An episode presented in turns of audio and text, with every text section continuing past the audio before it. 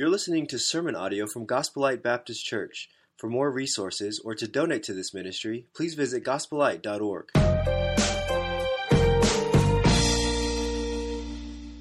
Open your Bibles, if you would, to Mark chapter number 14. Mark 14 in your Bibles. Now, we have been for 14 weeks in the Gospel of Mark. And we've been talking about growing in the likeness of Christ. We've not been able to cover every single chapter verse by verse. What we've done is we've stayed uh, usually, well, I guess last Sunday we did. We went through the entire chapter. That was fun. Took a little extra time. Uh, today we'll just take a portion of the book of Mark, beginning in the third verse, and we'll study that together and journey through that together. It's a powerful passage of Scripture. And I want to read in just a moment an episode, an episode in the life of Christ that takes place after Lazarus was raised from the dead. Now, this episode in the book of Mark, chapter 14, is also in every other gospel. It's an amazing little story. It's got some drama involved in it.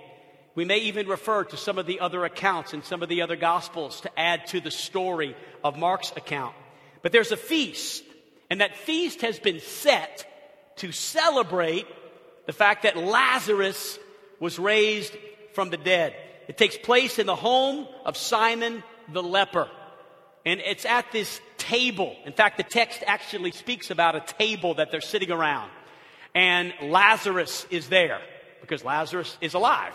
Amen. He's there. And Martha is there. And Mary is there. And of course, Jesus is there as well. I want you to see the setting of this dramatic situation that you're about to be blessed with. So look with me at Mark chapter 14 and let's read through this and just uh, notice how amazing this is, all right? And while it was at Bethany in the house of Simon the leper, as he was, speaking about Jesus, reclining at the table, a woman came with an alabaster flask of ointment, pure nard. That this perfume, this was perfume, this was uh, spikenard, if you will. It's uh, estimated that this particular box of ointment, that flask of ointment that Mary was bringing into this dramatic scene, was worth one year's of wages. And there's some significance to that as we stay through to the end of the story. The Bible goes on to say in the next two words of the text, it was very costly. And it was very costly. First of all, can you imagine how much is one year's worth of wages to you? I know we're all in different categories, but how much would it be for you to say, I'm going to offer one year of my wages for this particular situation? So that's what we're dealing with here. It's, a, it's, it's just a, it's good to know that. It wasn't something that was not valuable, very valuable. And what she did with this alabaster flask is she broke it and then she poured it over his head. And another gospel tells us she also poured it over his hair and over his feet. And there were some who said to themselves indignantly, Why was this ointment wasted like that? For this ointment could have been sold for more than 300 denarii and given to the poor. And they scolded her. Mark talks about there were several that scolded her. The Gospel of John, chapter 12, tells us who exactly it was that initiated the, the, the anger and the argument and the, and the frustration. It was Judas. And obviously, when Judas got upset, others got upset with him. But Jesus said, Leave her alone. Why do you trouble her? She has done a beautiful thing to me. Now, I want you to remember as we move into the story and, and speak and teach this message, I want you to remember that statement that Jesus said. Jesus called this a beautiful thing, a good work. He said, For you always have the poor with you, and whenever you want, you can do good to them. But you'll not always have me. I think verse 8 is the key verse. It's probably the verse we're going to refer back to as much or more than any other uh, of the verses in the text. Verse 8 says this She has done what she could. She has anointed my body beforehand for burial. And truly, I say to you, wherever the gospel is proclaimed in the whole world, think about that. Where is the gospel being proclaimed right now? Hot Springs, Arkansas. This verse, in many ways, is prophetic.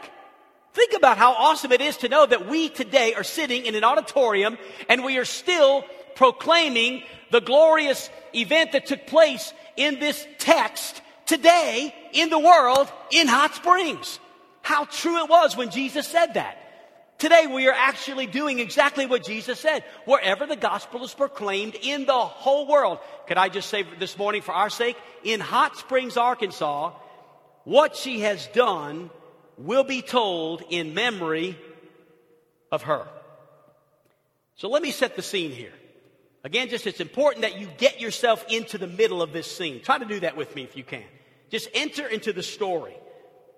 Here we have Jesus, and he has just raised Lazarus from the dead. You can imagine that's quite a celebration. And so they're inviting people to this feast, and it's at the home of Simon the leper. They're going to celebrate. And then Mary. Mary is looking into the face of Jesus.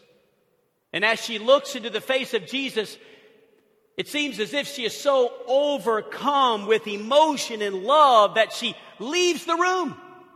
And maybe at first nobody know why exactly she left the room but she went to another room and she grabs something and she comes back into the room and she has this alabaster flask of ointment and she doesn't care though other people are complaining and criticizing. She doesn't seem to care what other people are saying. She did something incredibly beautiful and meaningful. She broke the container and she lavishly anoints the head and the feet of the Lord Jesus Christ. Some at the table begin to criticize what she did but she has her eyes fixed on Jesus. She's broken and spilled out for the love of Jesus. So, who was this woman? Who was she? Mary. And, and what kind of woman was she? And is it significant for any of us here this morning to consider what brought Mary to this place of surrender? And so I have six observations to give you this morning. And as I give you these observations, I would like for you to consider yourself. I would ask that you would take a moment in this next few minutes and, and, and put yourself in the story. And ask yourself as we go through these observations is this me? And if it is you, or if it isn't you, but it's who you want to be, not Mary, but these observations, then I would ask that you would consider asking the Holy Spirit of God to move and work and speak, especially as we respond in a few moments. So, observation number one Mary, she was just an ordinary person. She's just an ordinary post person. In fact, in the Bible, she's actually known as Martha's sister. That's who she's known for. Martha was this type A personality. She would have been the go to person at church. If you need something done, call Martha. She'll do it. She'll do anything because she can do anything. She's type A. She's got all the gifts, all the talents. And by the way, it doesn't hurt that she's a great cook. She organizes. She's busy. She's skilled. She's active. She's even efficient. But it wasn't Martha that did this thing that lasted forever. It was Martha's sister, just an ordinary person. And I know that you won't take this in a critical way because I'm, I'm including myself in this assessment. But if I can be honest, I look out across this auditorium and I did this at the nine o'clock hour, and truly what I see here today in the balcony on the main floor is just an auditorium filled of ordinary people. well, wait a minute, Pastor. No, we've already decided in that song we sang a moment ago that I'm going to lay down my pride as I look at the cross. Amen? So we're just ordinary this morning. At least me for the moment. I see an auditorium full of ordinary people. But don't you ever insult God by saying that God cannot use you because God takes ordinary people and He does extraordinary things with them. You see, in this story, it was God, in fact, who through Mary, it was God who did this through her, and an extraordinary thing that we're speaking about this morning, 2,000 years after it happened. It reminds me of a, of a poem that I memorized years ago about ordinary people. And it goes like this I have no gift for singing, I cannot make a speech. I am no good at music. I know I cannot teach. I am no good at leading. I can't organize. And anything I write would never win a prize. But at the roll call in the meetings, I always answer here. When others are performing, I lend a listening ear. And after the program is over, I, I praise its every part. my words are not to flatter, I, I mean them from my heart. It seems my only talent is neither big nor rare, just to listen and encourage and to fill a vacant chair. But all the gifted people could not so brightly shine were it not for those who used a talent such as mine. You see, sometimes I think we're looking to be in this place of notoriety and position. But the fact of the matter is, is all of us today have been anointed by God in an unusual way to bring Him glory through His Son, Jesus Christ. And so notice the Bible says here about this ordinary person in verse number eight. She has done what she could. I think that is a very key statement. And, and, and I mentioned a moment ago, it's the, it's the key verse in the text. So, as a result of reading that in the text, I want to ask everyone in the building a very simple question. Here it is Is there anyone here who cannot do what you can do? It's not a trick question, but I'm going to ask it again because I want you to think about it. What is your answer to this question? Is there anybody here who can't do what you can do? Because Jesus didn't say to Mary or about Mary, she has done what she can't do. He didn't say that. He said she has done what she could. And the only thing that Jesus is asking of you and the only thing that Jesus is asking to, of me is what can you do with his enablement. With Him helping you, with Him giving you the strength to do it, what can you do? Like the old song says that we used to sing, if just a cup of water I place within your hand, then just a cup of water is all that I demand. She has done what she could. May we all stop comparing ourselves to other people. How foolish is that? Well, well, preacher, you don't understand. I, I probably could do that too if I was them. If I was, if I was Paul in the Bible, or if I was Peter or John or James, or if I was Billy Graham.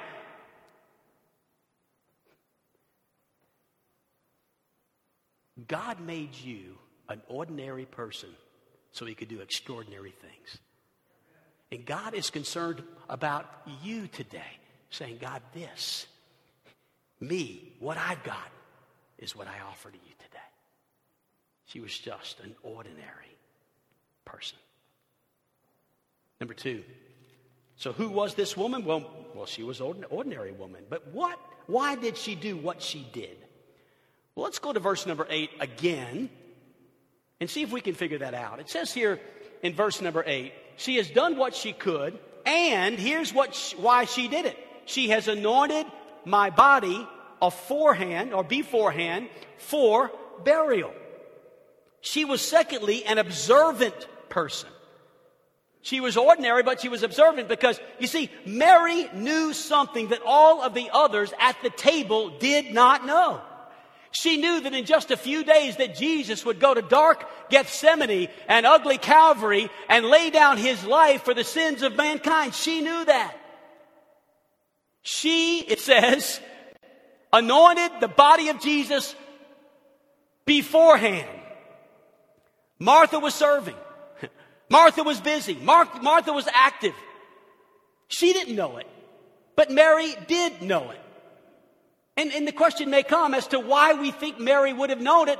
And, and my guess is, and I, I, I can only imagine, in fact, I think there are places in Scripture where we can see, in fact, one of the other accounts actually leads us to believe that this was not the first time that Mary had sat at the feet of Jesus. She had formed a habit of spending time with Jesus at his feet, listening to Jesus and learning from Jesus. This was not her first time. In fact, as we look at the story in Luke in chapter 10, there's a, an account of the story that gives us another dramatic version. It's the same story, but it speaks about Martha actually busting into this room where Mary was pouring out this alabaster flax of ointment, and Martha gets upset herself and she says, Jesus, would you tell Mary to get in the kitchen? There's a lot of work to do in here. We've got a lot to do. And would you tell her to cut whatever she's doing out and get in the kitchen? And Jesus says, in a sense, settle down, Martha. Relax. Take a chill pill. How we'd say it today, right? Mary, she's chosen the good work. This is the beautiful thing. Because the best time you will ever spend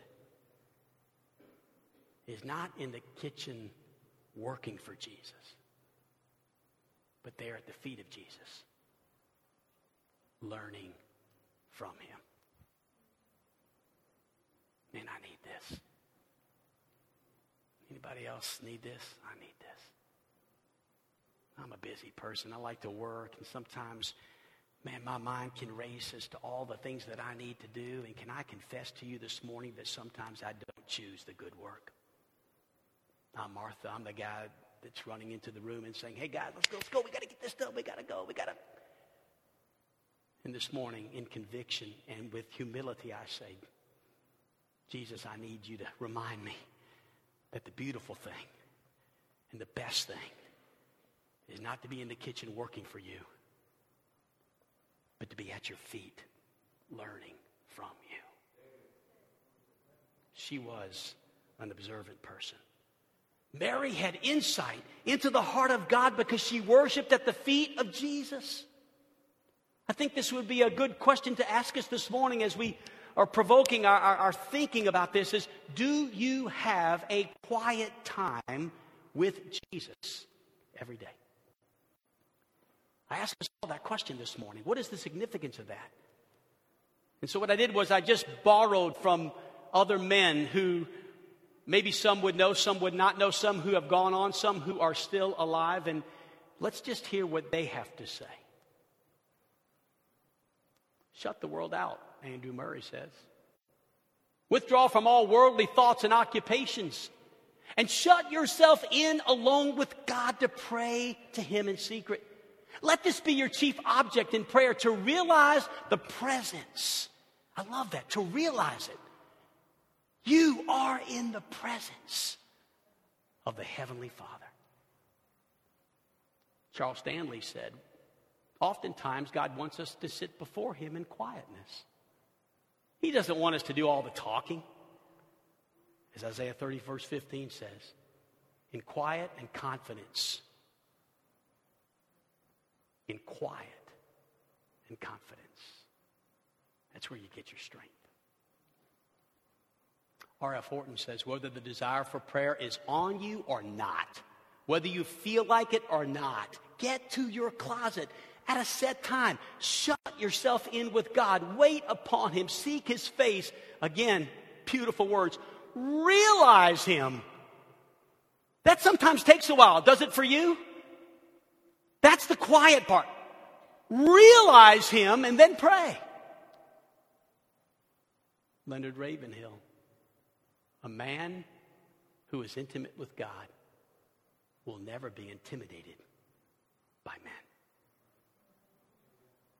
R.A. Torrey, if we would pray aright, the first thing we should do is to see to it that we really get an audience with God that we really get into His very presence. Before a word of petition is offered, we should have the definite consciousness that we are talking to God and should believe that He is listening and is going to grant the thing that we ask of Him. And these are just quotes of men that are reminding us of the importance of our quiet time with God. I remember being with a great preacher that passed away a few years ago from Memphis, Tennessee, Adrian Rogers, in a little intimate pastor's seminar. And he asked for questions. And one of the questions was from, not for me, but from someone else was, Dr. Rogers, do you have any regrets?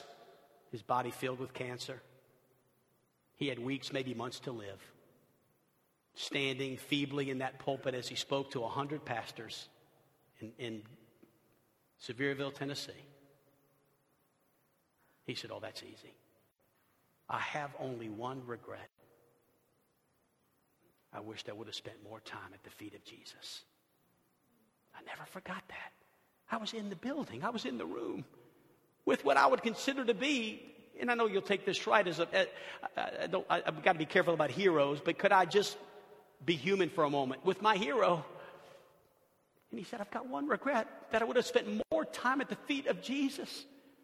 Oh, may we take that as a, as a correction or as a admonition. All of us here today, let's be observant. Mary chose the beautiful thing. She was an ordinary person. She was an observant person. Number three, she was an oblivious person. Now, let me take a moment to explain that. That's kind of a strange one. Oblivious? What do you mean she was an oblivious person? Well, while Mary was anointing the feet of Jesus, the, the hair of Jesus, the, the head of Jesus, while Mary was doing that, the Bible says there was someone whose name was Judas and others who were upset, ticked off, mad. And the Bible says in Mark in chapter number 14, in verse 4 and verse 5, there were some who said to themselves indignantly, Why was the ointment wasted like that? For the ointment could have been sold for more than 300 denarii and given to the poor. And they scolded her. John gives us more insight into this in John chapter number 12 and verse number 4 through 6. He says, But Judas Iscariot, there it is. He was kind of the leader of this of this frustration, this anger, this critique, this criticism. He was the lead naysayer. And Judas Iscariot, one of the disciples who was about to betray him, said, Why was this ointment not sold for 300 denarii and given to the poor? He said this not because he cared about the poor, but he was a thief.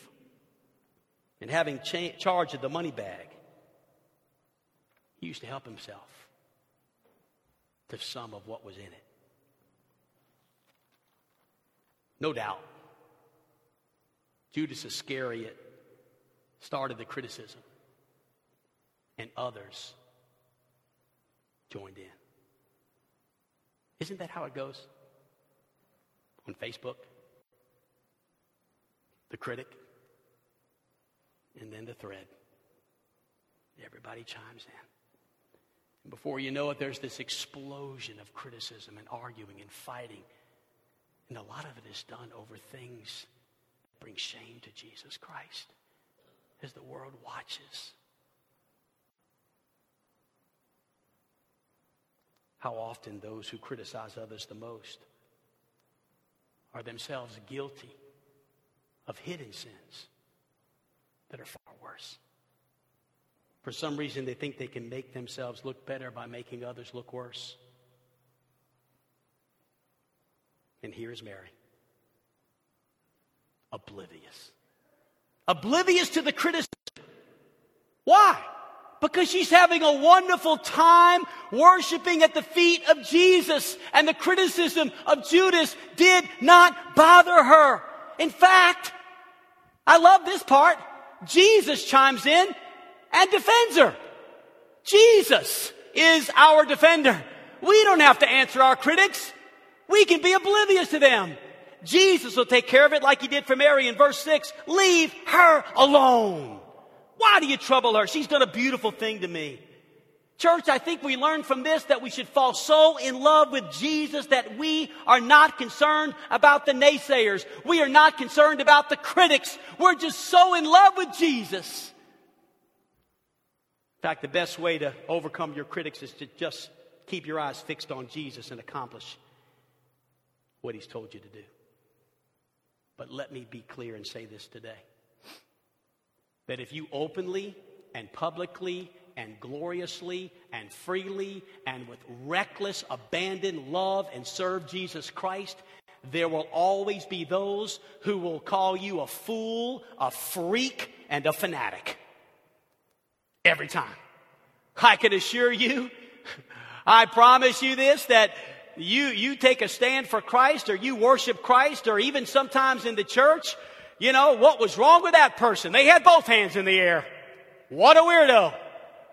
Did you see? They just couldn't stay still. and we tend, even in, in the context of church, to be critical of those around us who are a little different than us, who worship different. By the way, that goes just as much for those who worship a little more with their hands and, by, and those that don't. We shouldn't be critic of the others. We should have our eyes fixed on Jesus that we're not concerned about others. We're concerned about worshiping Him. But I can assure you, if you love Jesus with reckless abandon, you'll be called a fool. You'll be called a freak. You'll be called a fanatic. How often have I had to tell my kids this? I mean, how often have I had to, in, in, in, teaching them about how the world is going to respond to their surrender to Christ? Don't expect everybody to just be happy about that and, and think you're cool. In fact, you're not going to be received that way. If you love Jesus with all your heart, you're going to be critiqued and criticized and, and, and, and cut down. But be oblivious to that. Just keep your eyes fixed on Jesus. The only way to avoid criticism is to say nothing and do nothing and be nothing. Then, if you do that, they criticize you for saying nothing, doing nothing, and being nothing. You can't really win with a critic. So just keep your eyes on Jesus. She was an ordinary person. She was an observant person. She was an oblivious person. Number four, she was an obedient person. You see, God had moved on her to do something, and, and she did. She did what God had moved her to do. This is so important because we're not speaking about doing things in the flesh. We're talking about the prompting of the Holy Spirit. This is something that Jesus does through us. When we are prompted by the Holy Spirit of God, we need to obey because obedience is the key to whether or not we have recognized Jesus as Lord. This is why Jesus said, Why call ye me Lord? Why do you, why do you say Jesus is Lord, but you don't do the things that I have said? Church, we must get serious about seizing the opportunity to worship and serve Jesus like we never have before. I believe that is the reason for the message. Growing in the likeness of Christ, serving with reckless abandon, with all that we've got, responding today in surrender. God, I want to give me, you more of me this morning. Let's seize the opportunity. Let's do what we can, yes, but let's do it when we can. Don't miss the opportunity to do what? When? When the Holy Spirit prompts you, because that's going to be the time that you need to do it. In fact, if we were to go back to Mark 14 and verse 8, she has done what she could. She has anointed my body beforehand.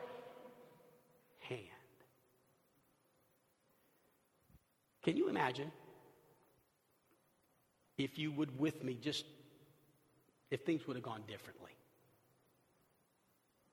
Little group of ladies gets together, they're headed out to a garden graveyard.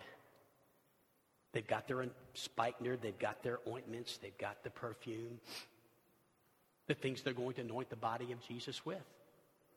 They're headed to that garden tomb, and maybe someone stops them on the way and says, Where are you going, ladies? Oh, well, we're going to the tomb of Jesus. You see, it got busy at Passover, and well, we just never were able to anoint his body. And so we thought maybe we could talk the Roman guards into just for a minute moving the tomb just enough. We, we were going to beg them and see if they would just move the, the, the, the, the door to the tomb to get us in, the stone, so that we could get in and anoint his body. We're hoping that they'll comply. Okay. So they finally get to the garden graveyard and they get to the tomb and they notice the stone is already rolled away.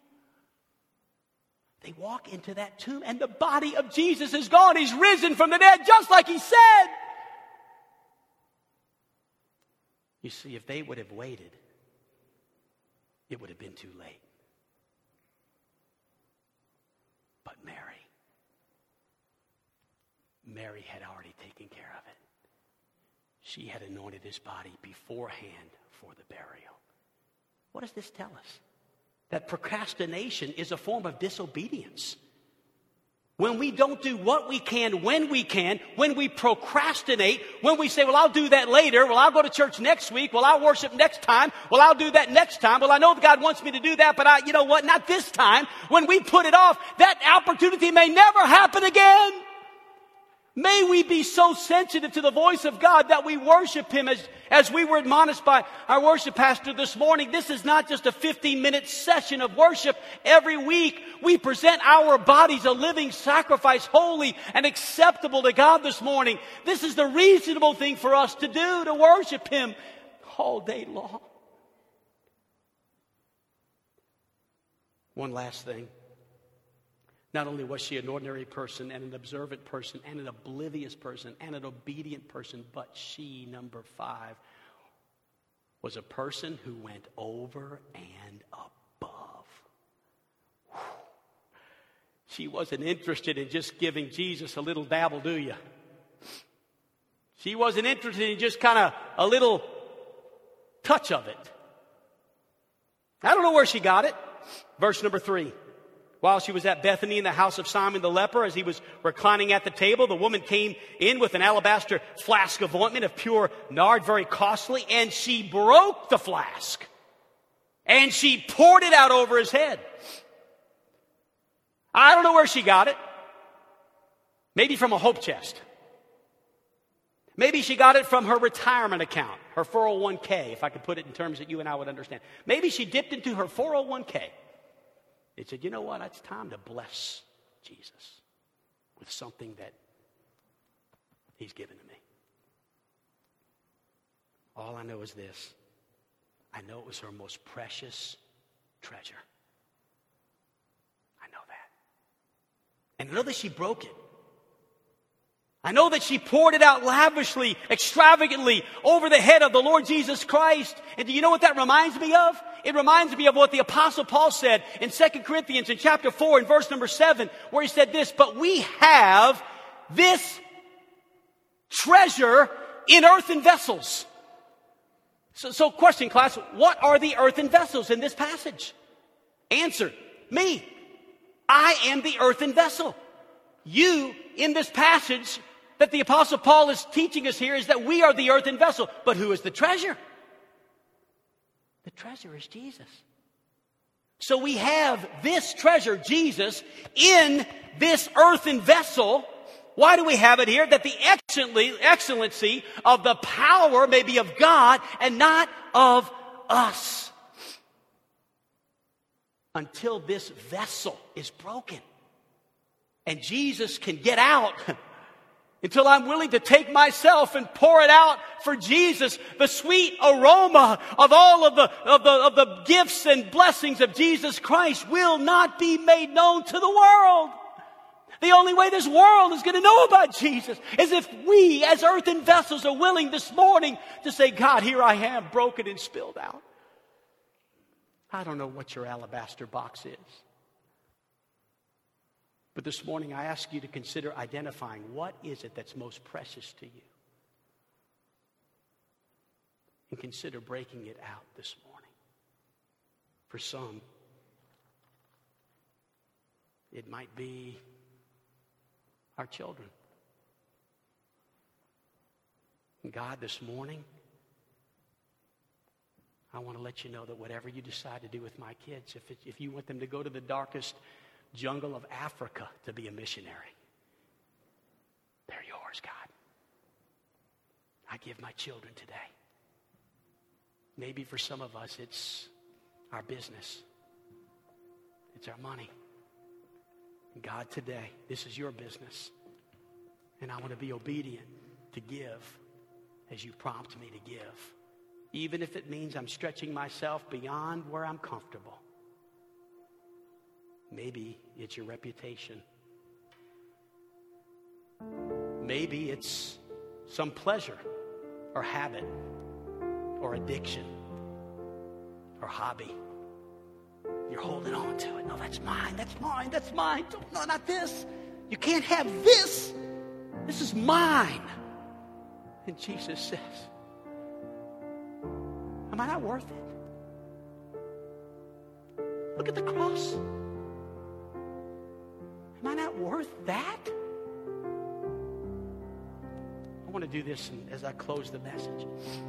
I want to go back to the original song on the screen and I want to put the words up for you and I'm going to read them out loud. It's probably one of the greatest hymns that's ever been written when I survey the wondrous cross. But this hymn I think describes the message better than anything I could ever say or any illustration I could give.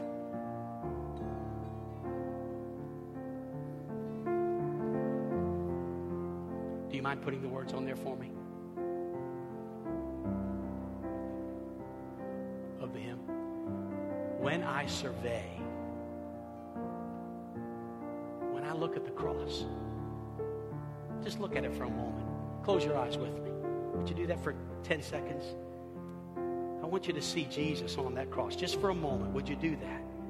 I think that's what Mary saw when she anointed the head of Jesus. She saw the crowns. When she looked at his hands, she saw the nails. When she looked at his feet, she saw the, the spikes being driven through his feet. Thank you. Look at the words back when I survey the wondrous cross on which the Prince of Glory died. My richest gain I count but loss.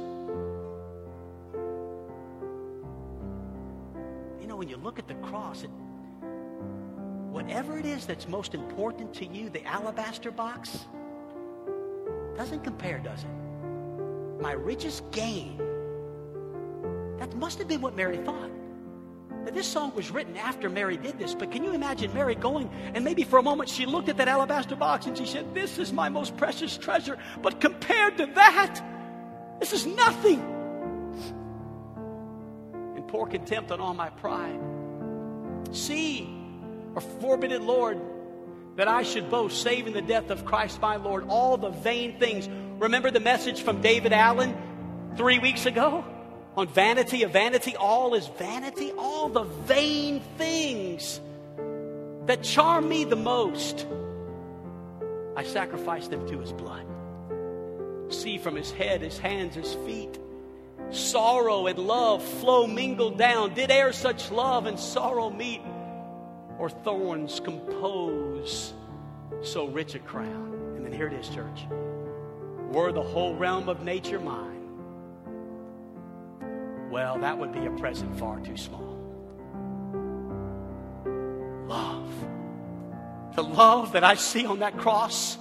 The love that Jesus had for me, for God so loved the world that he gave his only son. Love so amazing, so divine. I'll tell you what this demands. It demands my soul, my life, my all. Everything.